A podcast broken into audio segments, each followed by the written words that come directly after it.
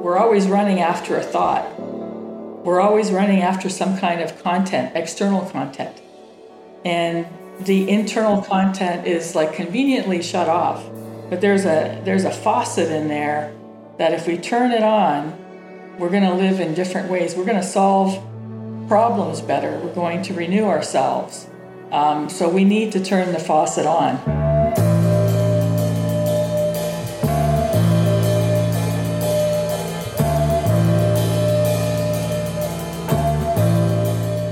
Today's quotidian, Arupa Tesolin.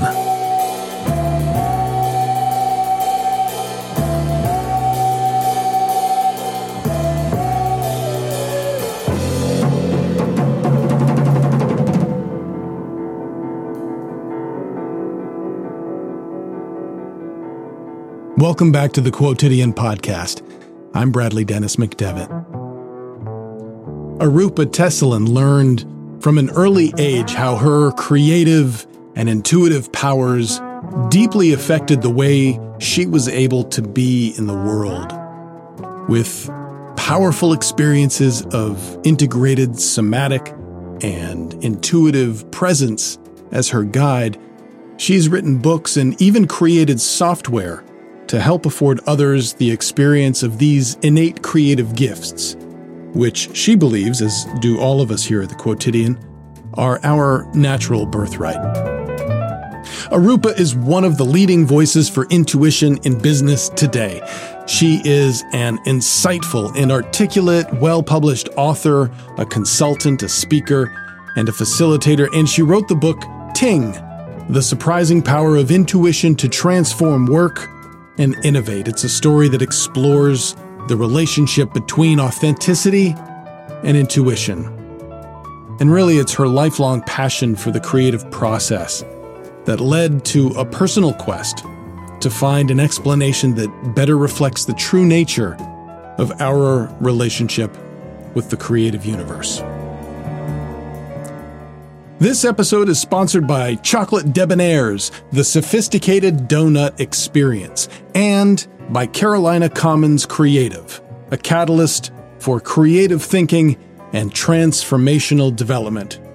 It's also our parent company. Check us out at carolinacommons.org. And thank you, as ever, for being here. And now, please enjoy my conversation with the effervescent creative genius that is Arupa Tesolin.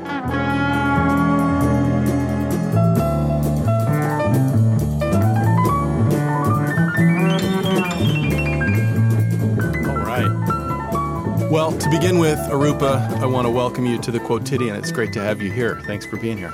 Great to be here. I'm excited.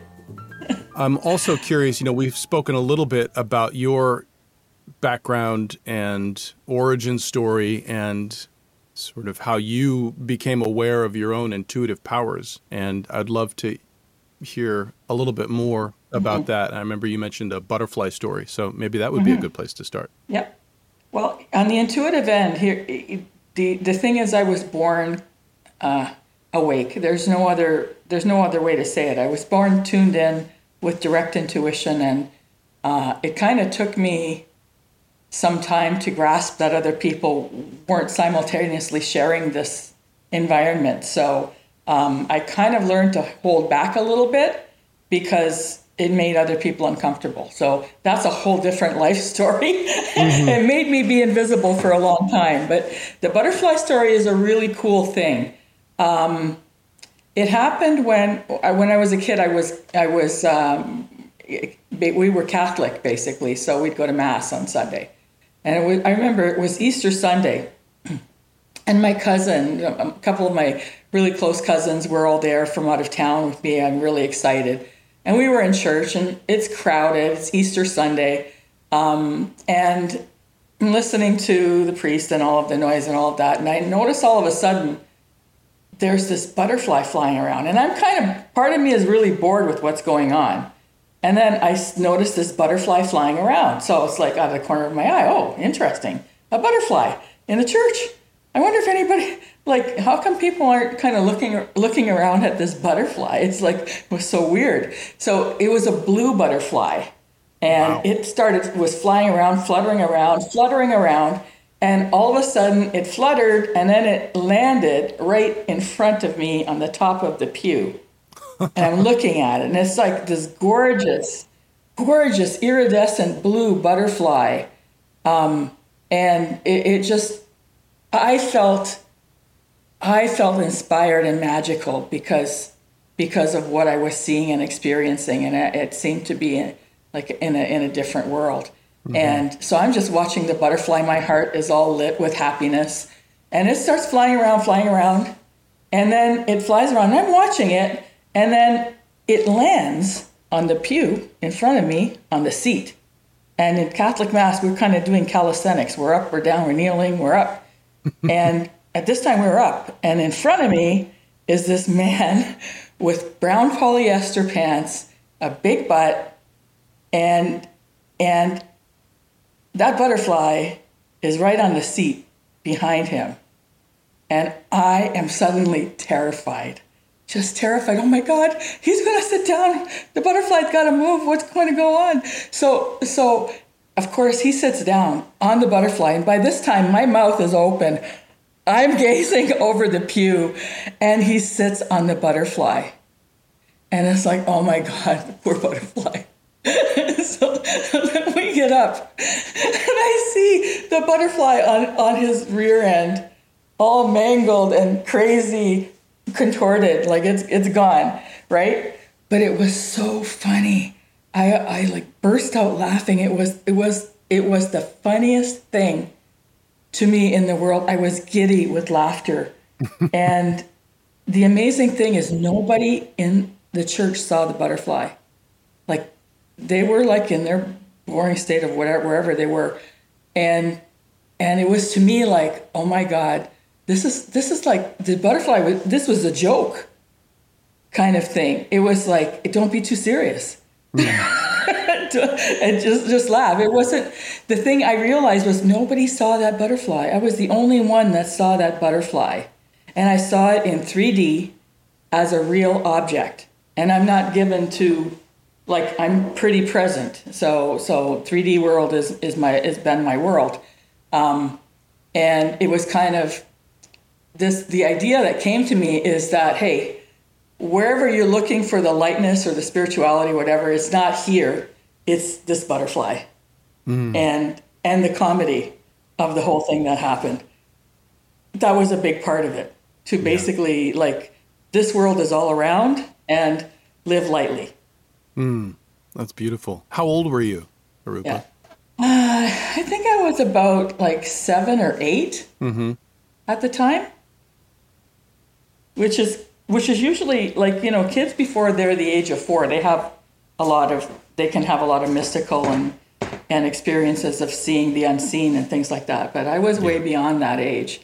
And i was really shocked and surprised that this thing which clearly after i evaluated no one else could see.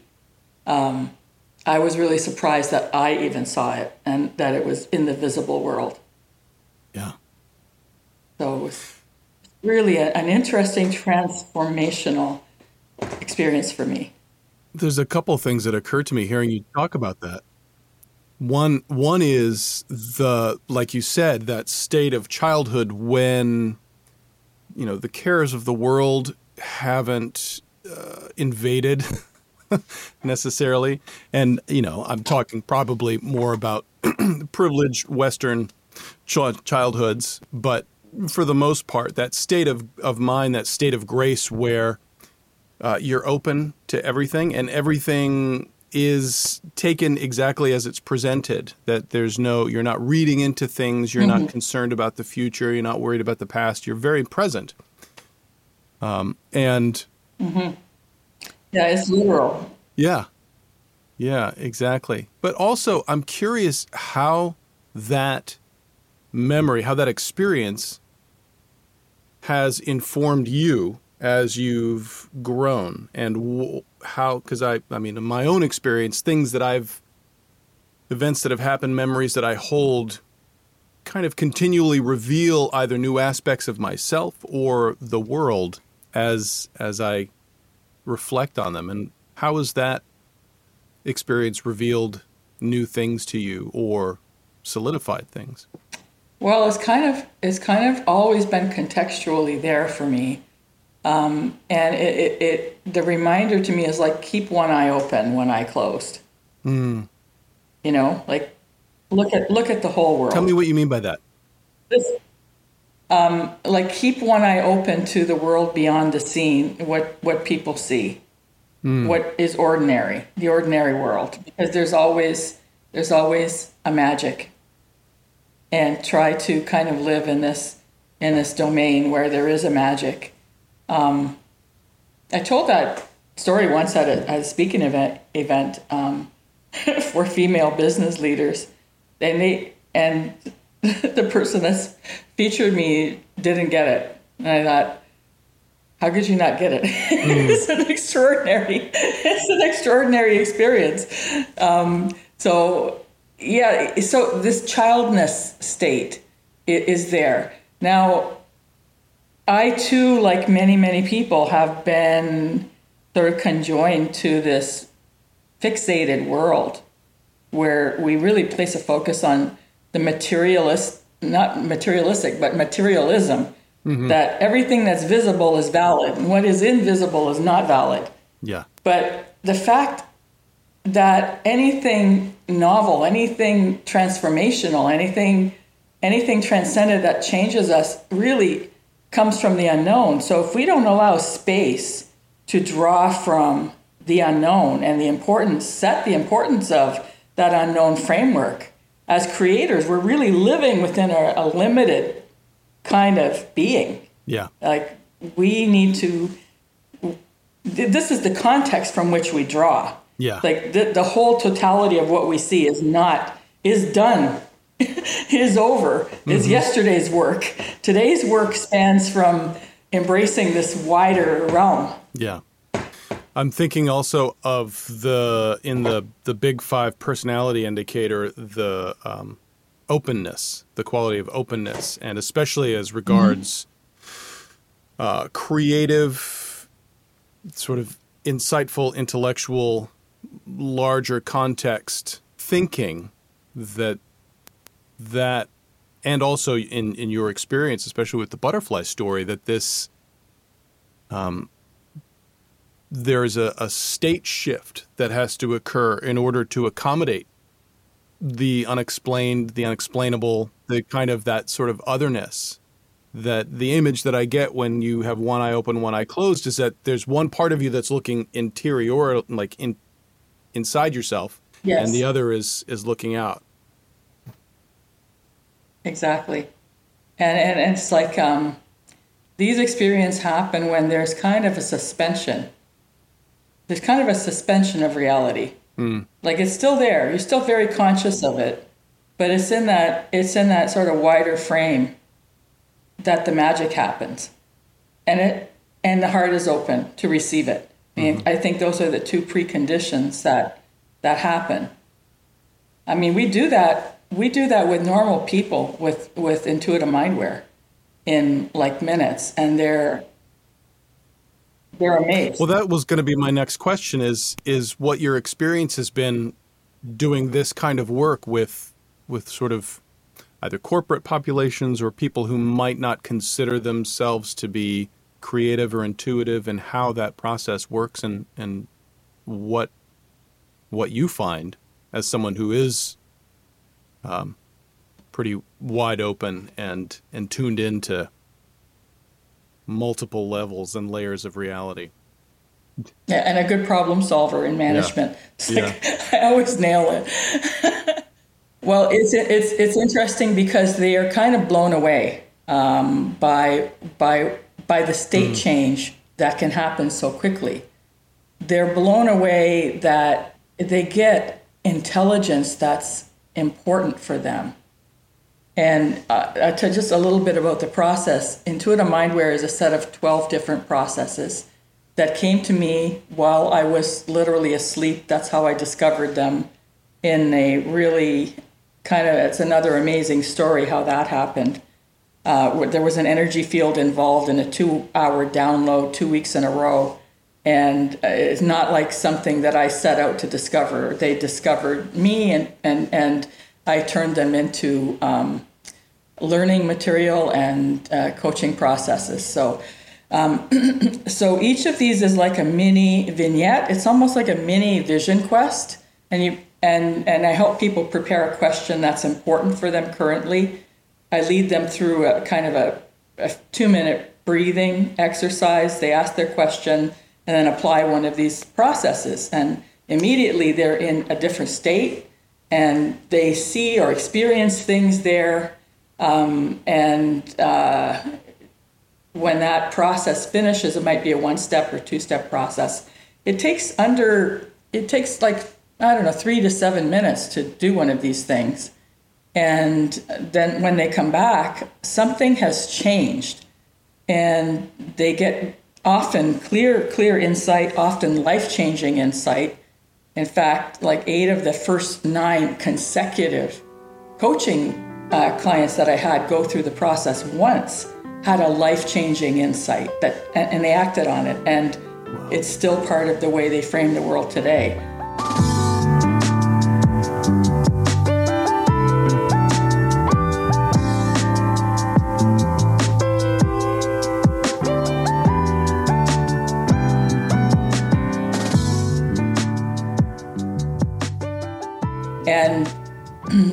It's the experience of this flow state that they're in.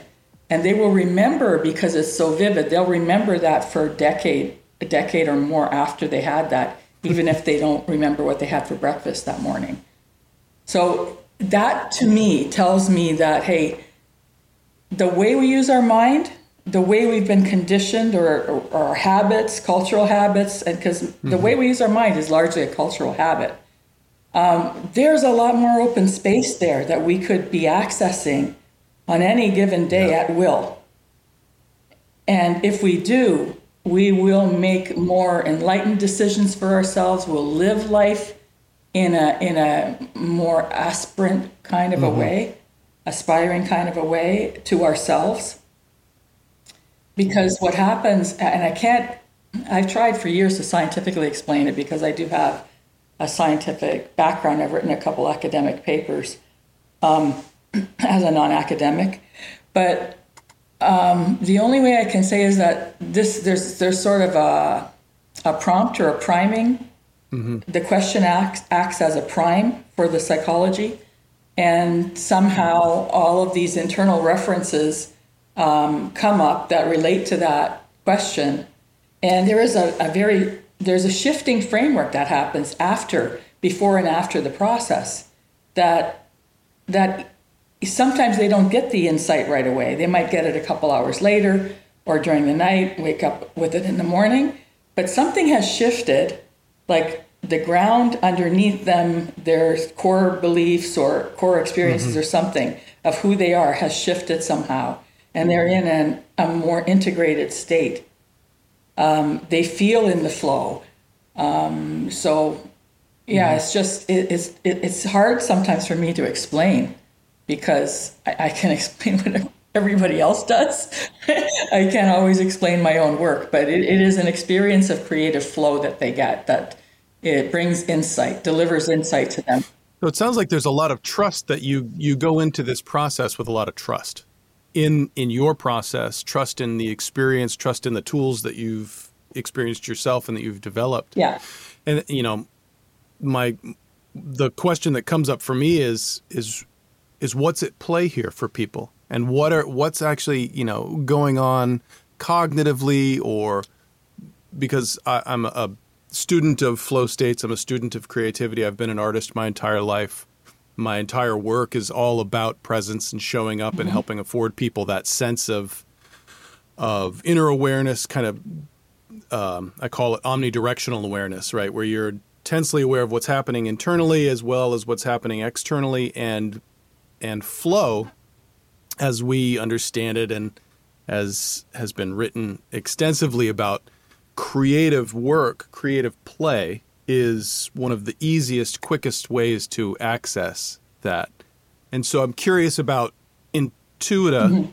in particular, how you know you talked about a pretty intense experience, the energy field descending, kind of putting you under for a couple hours, and literally downloading this enormously rich uh, information into you that you or were gifted and then kind of moved out into the world with. And so uh, the, I guess there's two parts. The question one is I'd love to hear more about that experience because I know for you, you said it, you felt it a little bit as like illness, like you shut down.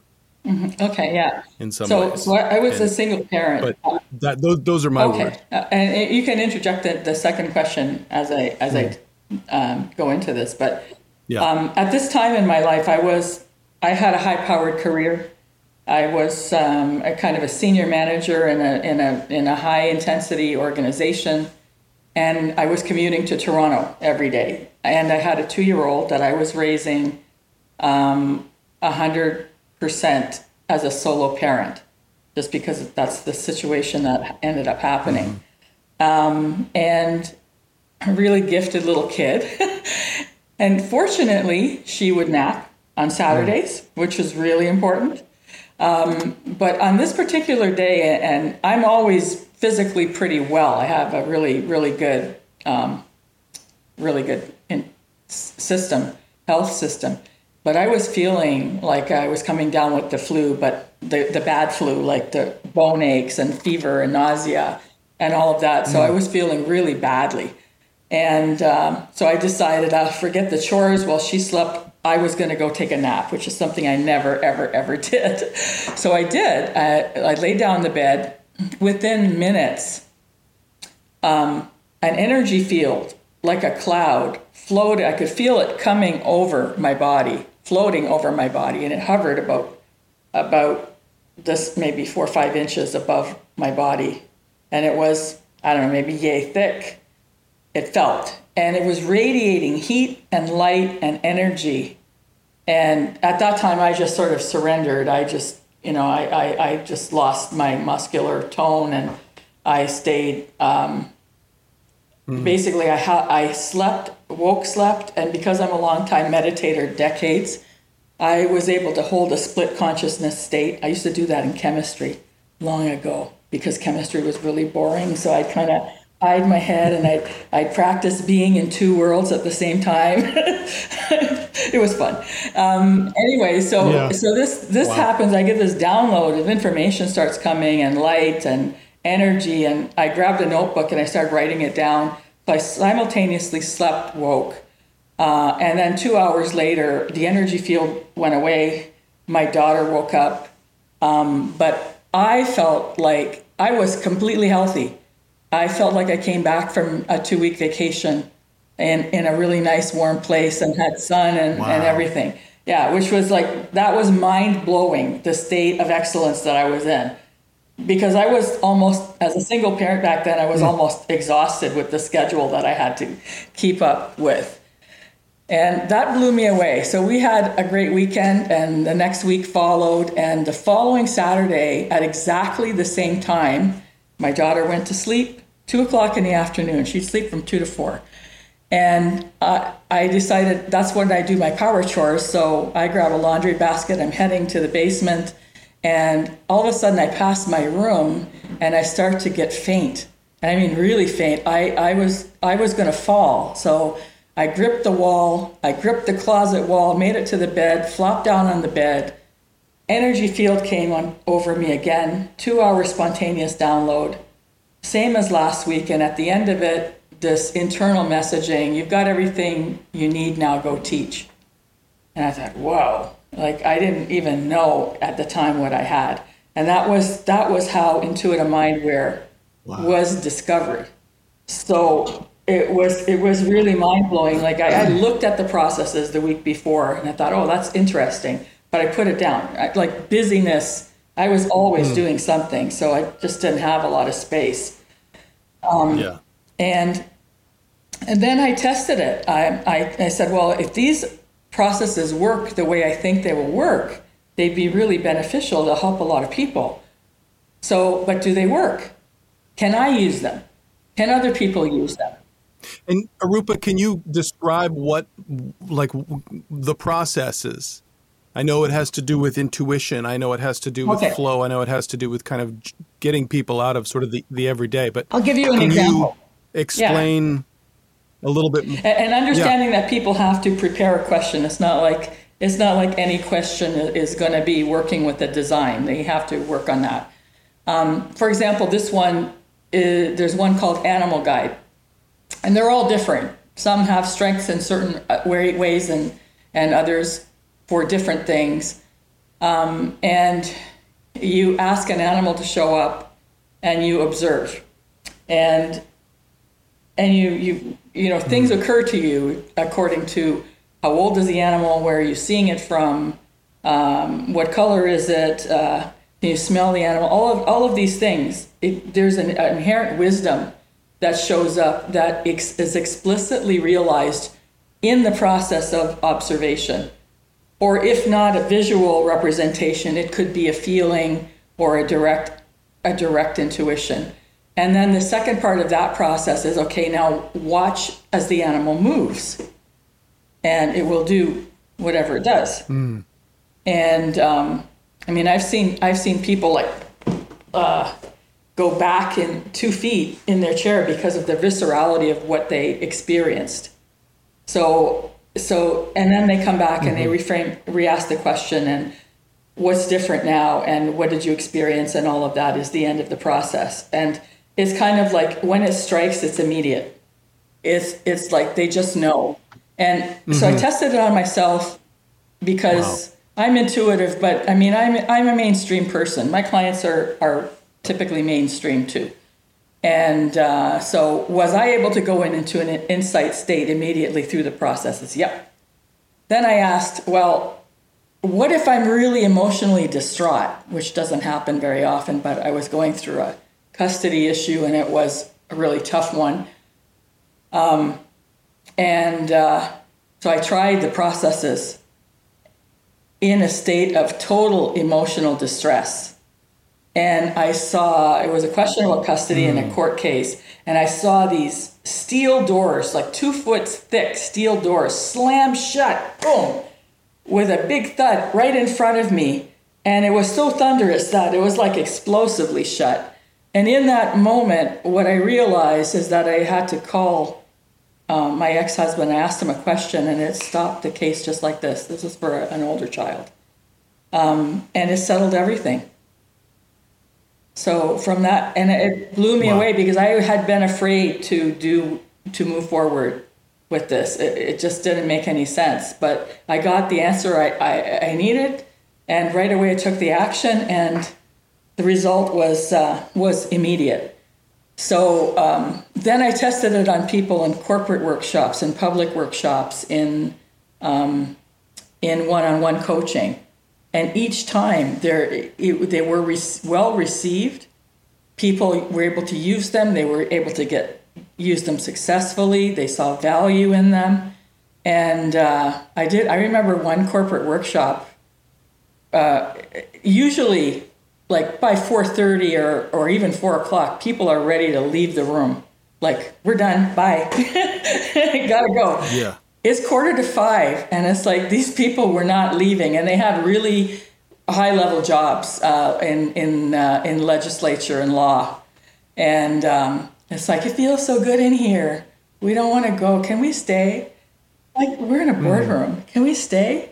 You can imagine a boardroom where you feel like peace and you want to stay and hang around? Because it just feels so well, I remember you telling the story that people, even when you would be out of the office, people would go into your office yeah. to hang out because it felt yeah, so good yeah. in there. Oh, I have this energy field. I have an energy field that makes people feel good. so it, does, it doesn't surprise me at all that that that's sort of attractive, right? You're, there's this space, this energy field that's going on. And I can tell, Arupa, while you're telling the story and talking kind of about the process, my my left hemisphere wants to kind of pick it apart and look at and sort of figure out what's going on and compare it to other things and and and my the right brain is saying you've experienced this. Mm-hmm. You know what that is. You know what active imagination is. You know what visualization is. You know what that sort of trusting in the intuitive process of the images that come. You don't know where they come from. Mm-hmm. You don't need to know where they come yeah. from. You just have to trust. Like, what? Why is my why is my dog from when I was three, who I don't even remember, in this mm-hmm. vision, this gigantic Saint mm-hmm. Bernard? You don't question mm-hmm. it it's you you ask you say thank mm-hmm. you yeah glad to see you and what do you have to show me what would you why are you here yeah. Um, yeah. and that that process is of is foreign to a lot mm-hmm. of people right that trusting and just allowing what shows up I mean we call it a freudian yeah. slip yeah sometimes. actually it's the allowing i mean i will get from time to time people that say okay i want to see a, a this or i want to see a that no no no no no you do not intend to see anything. That's not how it works. Yeah. you don't intend to see anything. You allow it to show up. Trust it's going to show up. Just sit there and wait till it does. Yeah. And and and then when it does, you go into a, a deeper state of observation. And and what you will see or or mm-hmm. feel at first sight, because because without sort of meditative training, people can can kind of um, free associate. Oh, this means that the one time I remember with this process, and there are 12, yeah. so they're all they're all good. Um, I saw a pig, and I thought, oh, I don't like that image. Here's the, the, the you know the intellectual side of me, and as I held the space and went into it, it was about domesticity. That had nothing to do with my like or dislike of the animal. It was the message that the animal was bringing uh, that was important to to uh, the insight that was happening. But it's, yeah, it's a, it's a ridiculously, insanely interesting process, and like it blows me away to see what people get and what they experience. And I will get the people that say, "Oh, I didn't, I didn't see anything." I say, "Okay," I set them down. Tell me what happened. Mm. Well, first there was this, and then there was this, and then there was this, and there was, then there was this, and then I thought this, and it, they end up self-facilitating all the things that they experienced and getting uh, getting insight from it. it's kind of comical, but oh, it works. Mm-hmm. It works amazingly well with people that don't have any meditative training, which is which is kind of the surprise that you don't have to go and meditate in a cave for 20 years to be able to use your mind and creative faculties to generate insight from this larger um, this larger world that you are a part of.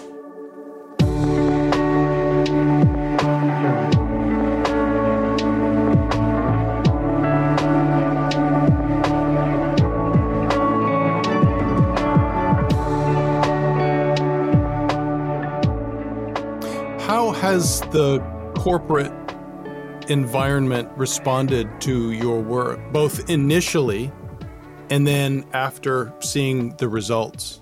because my I imagine that there's some initial resistance. Well, not really, because the people that uh, that that I had been uh, would deliver these um, seminars or learning experiences for, they were interested in, in this as a topic. So, um, and mm. even if they would rally people, and we did one that was. Uh, labeled Intuitive Creativity for Project Managers. And it was really cool because we taught them the processes and we did some other exercises that helped them that helped them open their intuition. Like uh, we had pictures of past projects in in closed envelopes. They didn't see the picture, so they were able to kind of um, okay give details like accurate details about the project by just holding that envelope in their hands.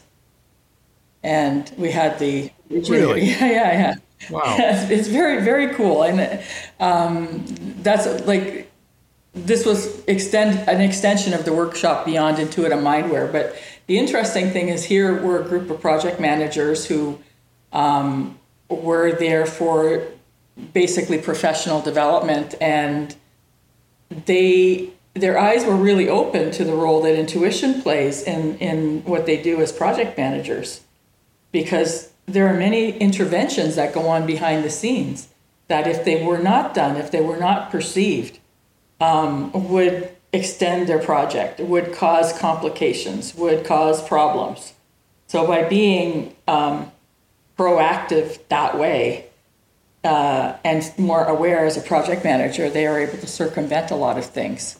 And not to mention, I mean, you can't you can't be intuitive without mm. it improving your life. So the personal aspect always has to be there. So, yeah. so yeah, the, most yeah, people absolutely. are open, and I think the people who were not open would not necessarily request it. But there's a huge transformation happening in mm-hmm. in organizational culture, where where we're starting to drop the mask. You know, as a professional, as a knowledge professional, a lot of people wear the mask of corporate culture, but they now realize, especially after the pandemic, and we're still kind of in it, but that they have to in, invest in allowing individuals to show up as individuals and not as corporate cogs toeing the, the, the, the you know yeah. the, the official party line of the organization. So that that is rapidly changing, and when mm-hmm. you think of of things like innovation and problem solving and all the things that we do in organizations as a service to others, these are important things too. The more somebody is an individual, the longer they're going to stay because the environment is comfortable for them. The better the mm-hmm. results are going to be Absolutely. overall in corporate performance because people are happy, they stay. It costs a lot, lot more to retrain somebody who leaves um, and attract new talent and that's a problem with the unemployment levels we have right yeah. now because because companies are not typically attracting the kind of people that they wanted that they had before and a lot of younger people are opting to have alternative lifestyles they don't want to have a they don't they want to live they want to live in a more integrated way so their choices around that are changing and creative people i think have always mm-hmm. have always sort of navigated alternative choices. I mean, I I worked from home when my daughter from the time my daughter was three. I started Intuita then, um, and my desire was I didn't. The alternative was to live a life where I didn't see her because I'd be working 12 hours a day as a corporate director and would have a nanny because that's what everybody at that level did so they could sustain working 12 hours a day. I couldn't. Yeah. Especially with my sensitivities, I would just get. I mean, I I would work eight hours really hard and and do do more heavy lifting than a lot of people. But at the end of the, that time, I was done. So I was the other kind of workaholic. it was the intensity kind. but I didn't I didn't want to live that life. My mm-hmm. heart didn't want to live that life. And I think it's really important for all of us yeah. to to be a friend to what this is telling us because this is going to lead us in the directions that are healthy for us. Speaking of, of leadership, I'm I'm I'm really I like and believe a lot of what you're saying is is is where we're going culturally, institutionally. That it's a whole systems theory movement, and in many cases, it's the entity of the corporation or the organization or the leadership seeing individuals in terms of the person as a whole system, including the intuitive, including the, the play, including the, yeah. the health, including not just seeing people in terms of their utility, but also realizing that there's this intrinsic entanglement that when someone comes to work for you, you are working for them. And that if you don't see that other half of the equation then you're then yes. you're basically using them as batteries right? And as opposed to giving back and not just monetarily. Yeah, employees are your first your yeah. first customer. Cultural and and um, yeah. and energetic. And, and, and there's a, an effective end on this too um, just just occurred to me sorry Go for ahead. that interruption but the energy of 100 people the energy of 100 people who care oh, yes. about something is so much greater than a thousand or thousands of people mm-hmm. who don't in terms of what an, an, a, a business is or a sustained interest or an organization. So if you have people that are only half there, a quarter there, a quarter present, and carrying, doing the work of the organization, but not not carrying that emotionally, there is going to be a huge order of magnitude of success difference than if you have pe- 100 people who care and are really yeah. doing this with some kind of passion and oh, integration. The parallel that I think of is is is uh, a parental relationship. When you're a child and you're mm-hmm. in a loving, caring home, you're able to to fully experience yourself safely. Uh, you're able to explore, try things, make mistakes, and not be uh, ridiculed, beaten up, and like it's the exact yeah. same thing. There's a parentage here. There's yes. a um, I'm trying to think of a, a maybe a better there's word, but a, there it's a space, it's a caring. Yes, yes, yes. That's a, a good word pres- it. It's a presence to allowing potential to expand. Potential needs. And it requires leadership, right? It requires uh, yes. demonstration. Yes. Yeah. And I mean, ideally, um, the leadership, the vision engages people. Mm-hmm. And it's in that engagement that all these other things flow. So that vision has to be communicated, has to be articulated, it has to be shared. And then people will opt in, and invest in, because mm-hmm. there's no one way to, to, to get an outcome with that vision. You have person yeah. A who's passionate about this and wants to do this kind of work okay, this is their direction in the organization. Person B is more interested in this kind of thing and aspires to be this kind of uh, this kind of a person. Okay, there they go. So that gives you a potential for people to vest in. And I mean, I think I yeah. think the smart leaders yeah. who are emotionally intelligent, and intelligent, and know that know that the game has completely changed. And the nature of people have mm-hmm. completely mm-hmm. changed. So the future, consequently, is completely changed. Yeah. Amen. So for people who are curious, interested, and starting to feel the the bubbles, the sparks of the attraction to the intuitive, mm-hmm. what what do you recommend what either practices, state of mind, like how do people start to move into this work mm. and this experience? Well, I'll say firstly that um, I believe intuition is functional intelligence of the whole self. So that so that when people are living hmm. from mm. their whole self, they have intact intuition, or they should have. It's a natural state. Most of us are not functioning as a whole self. So, um, some kind of meditation pathway is really good. At Intuita, we do have an easy meditation um, program, and that usually involves watching something as simple as watching the breath.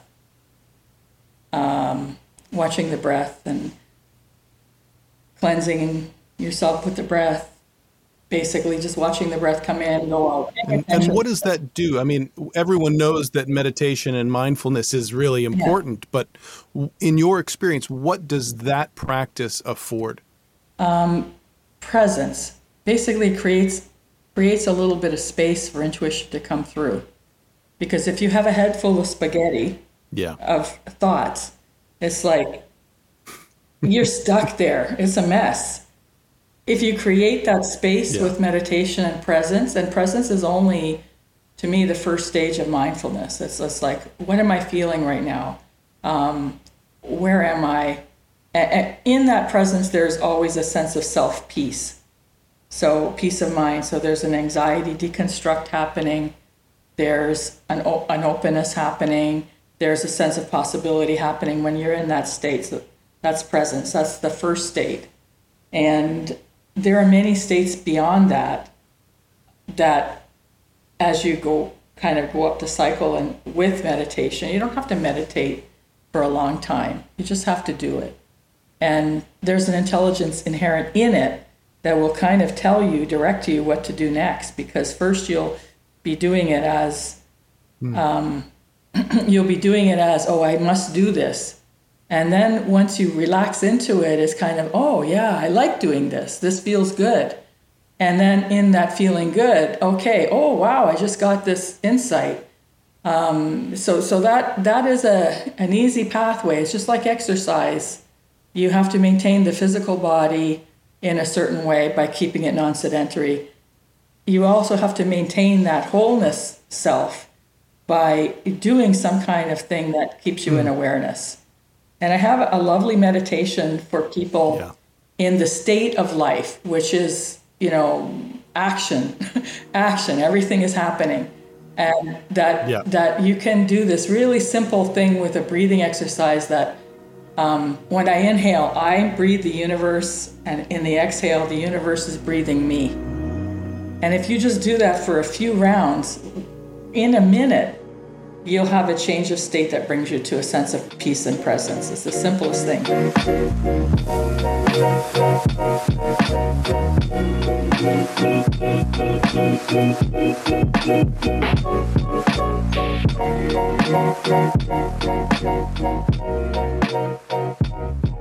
And of course, there's always something like Mindware where you can choose, you can elect, okay, I'm going to flip that switch get an insight, go in an intuitive state. This is the thing that, that is confounding to people that it's so accessible.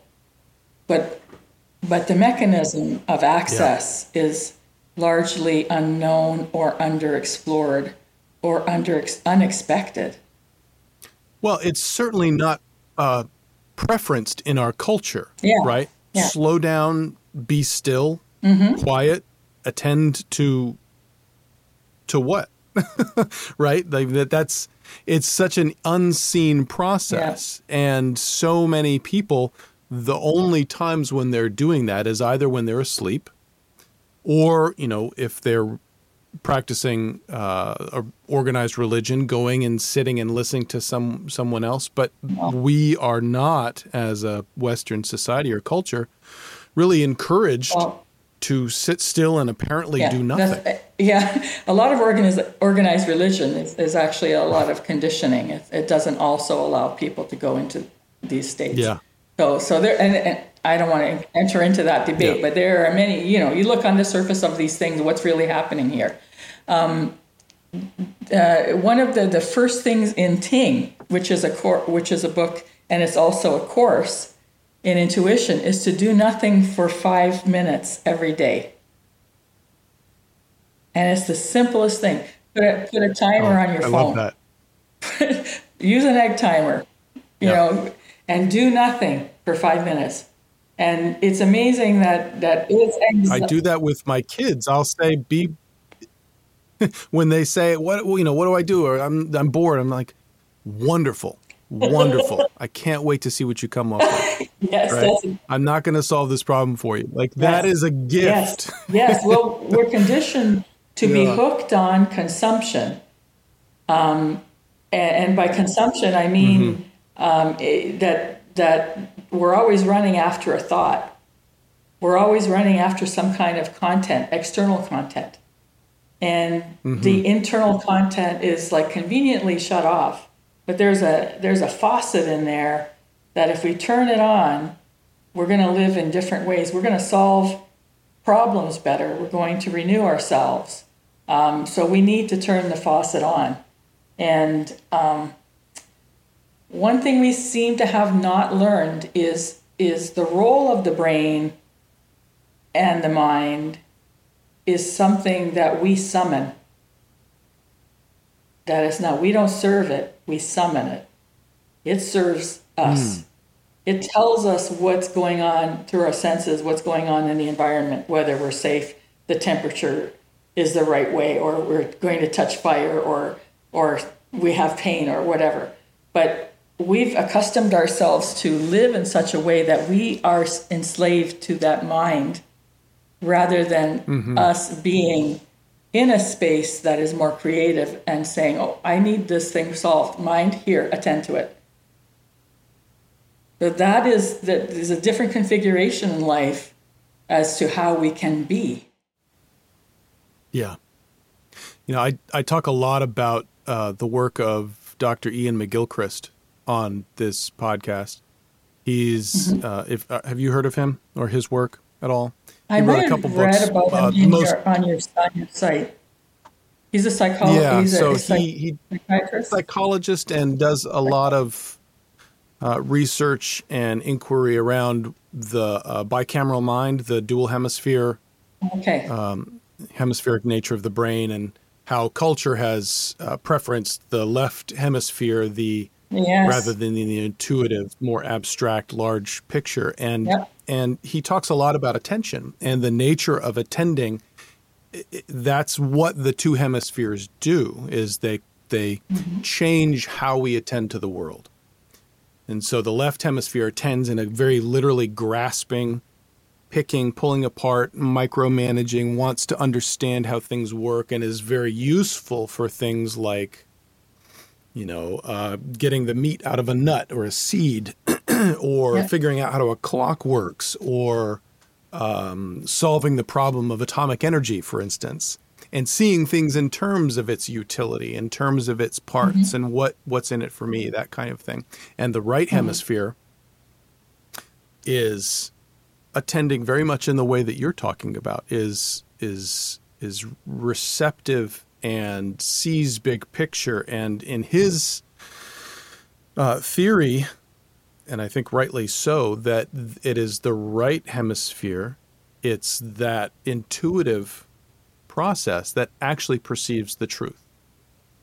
Mm, that yeah, it yeah, that's the part that actually understands what's going on and that that's i hear a real validation in that in in what you're saying. The knitter, the comprehender. Well, i I mean, Yeah. it's interesting because I'm very strongly intellectual. I was a, I was a bioscience um, professor college uh, when I was 21, full time, and um, I, my in, and I was a scientist at different times in my life too. Actually, it was my occupation, my career um, marker. But most of my career has been in management and leadership um, in specialized fields. But these two sides used to fight each other the intellect and the intuition because i'm very naturally a scientist. Even with the intuitive stuff i'm questioning what's really mm-hmm. happening what's going on in the body.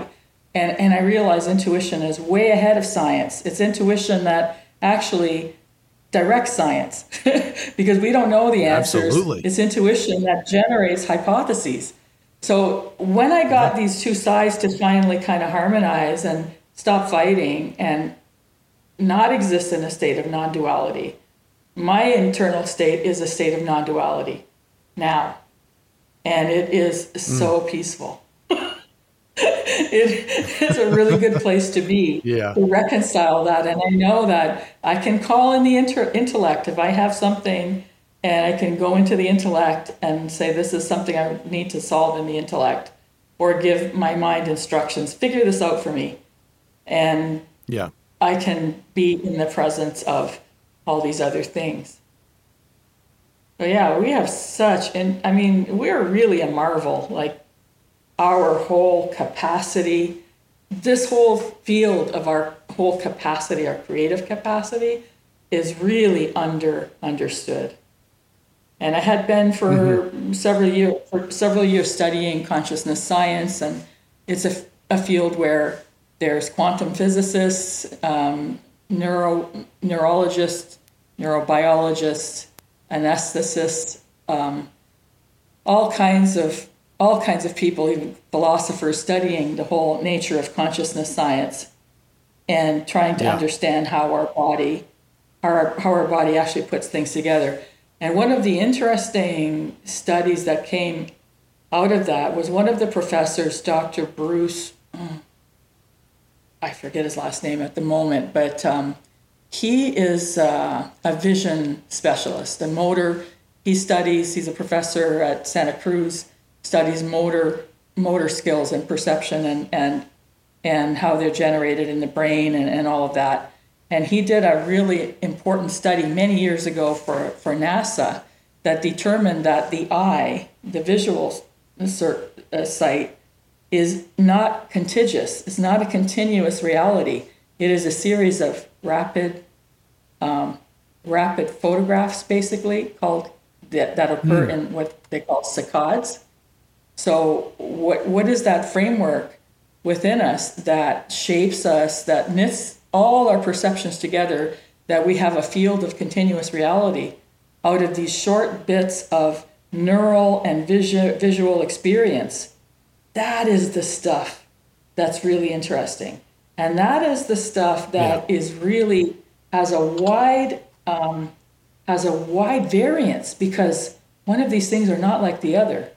We wire and frame our those frameworks individually, and they're heavily impacted by belief systems and all of the nuanced parts of who we are, um, where we come from, uh, our culture, our heritage, um, our DNA, our cellular physiology, um, perhaps even our karma. If we want to take a, a beyond the personal look at it, so mm-hmm. we are we are framing a reality that is highly highly individual and and is not the same as everyone else's. And we all have those yeah. mechanisms, yeah. but the way they occur are individually unique.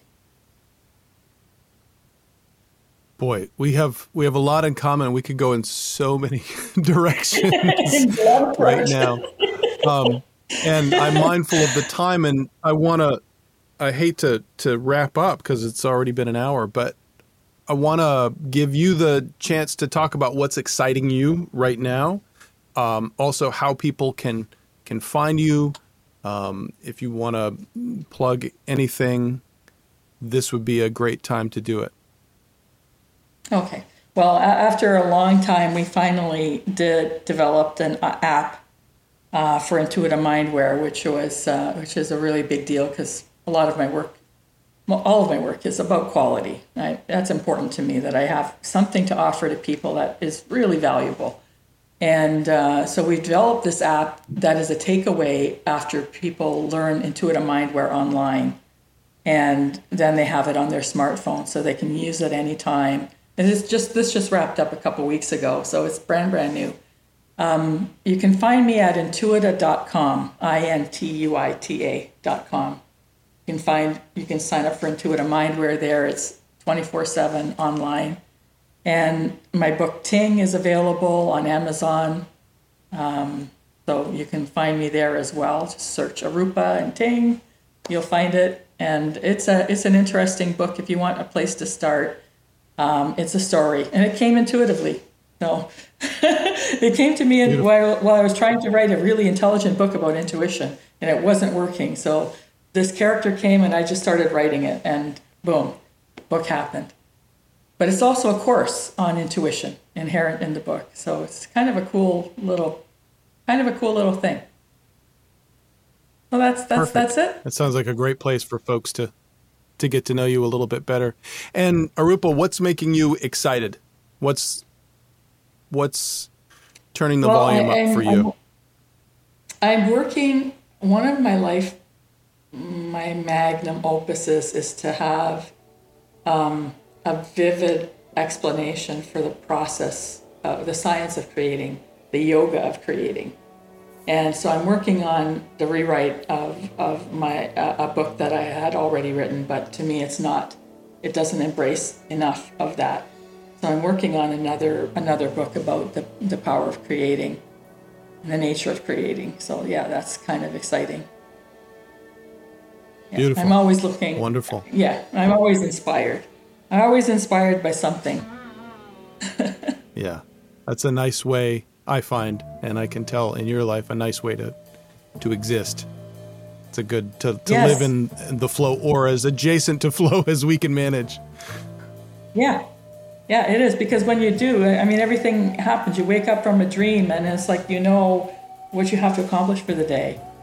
That there's something there for you to for you to do or learn or explore. It is a beautiful state, yeah. and it's a continuous flow. Yeah. So, yeah. And it makes life interesting, doesn't it? Yeah, yeah. And I'm really thankful that you, um, your questions were so intriguing and interesting to me. Because I, I love talking about these things. Well, good. Me too. Thank you for I'm all in. Absolutely. Rupa, it's been an absolute pleasure. And I'm really thankful to to be able to get to know you. And I'm sure you'll be back to talk about more. So thanks again. Same here. Same here, Bradley. Thank you. Have a great day. You too.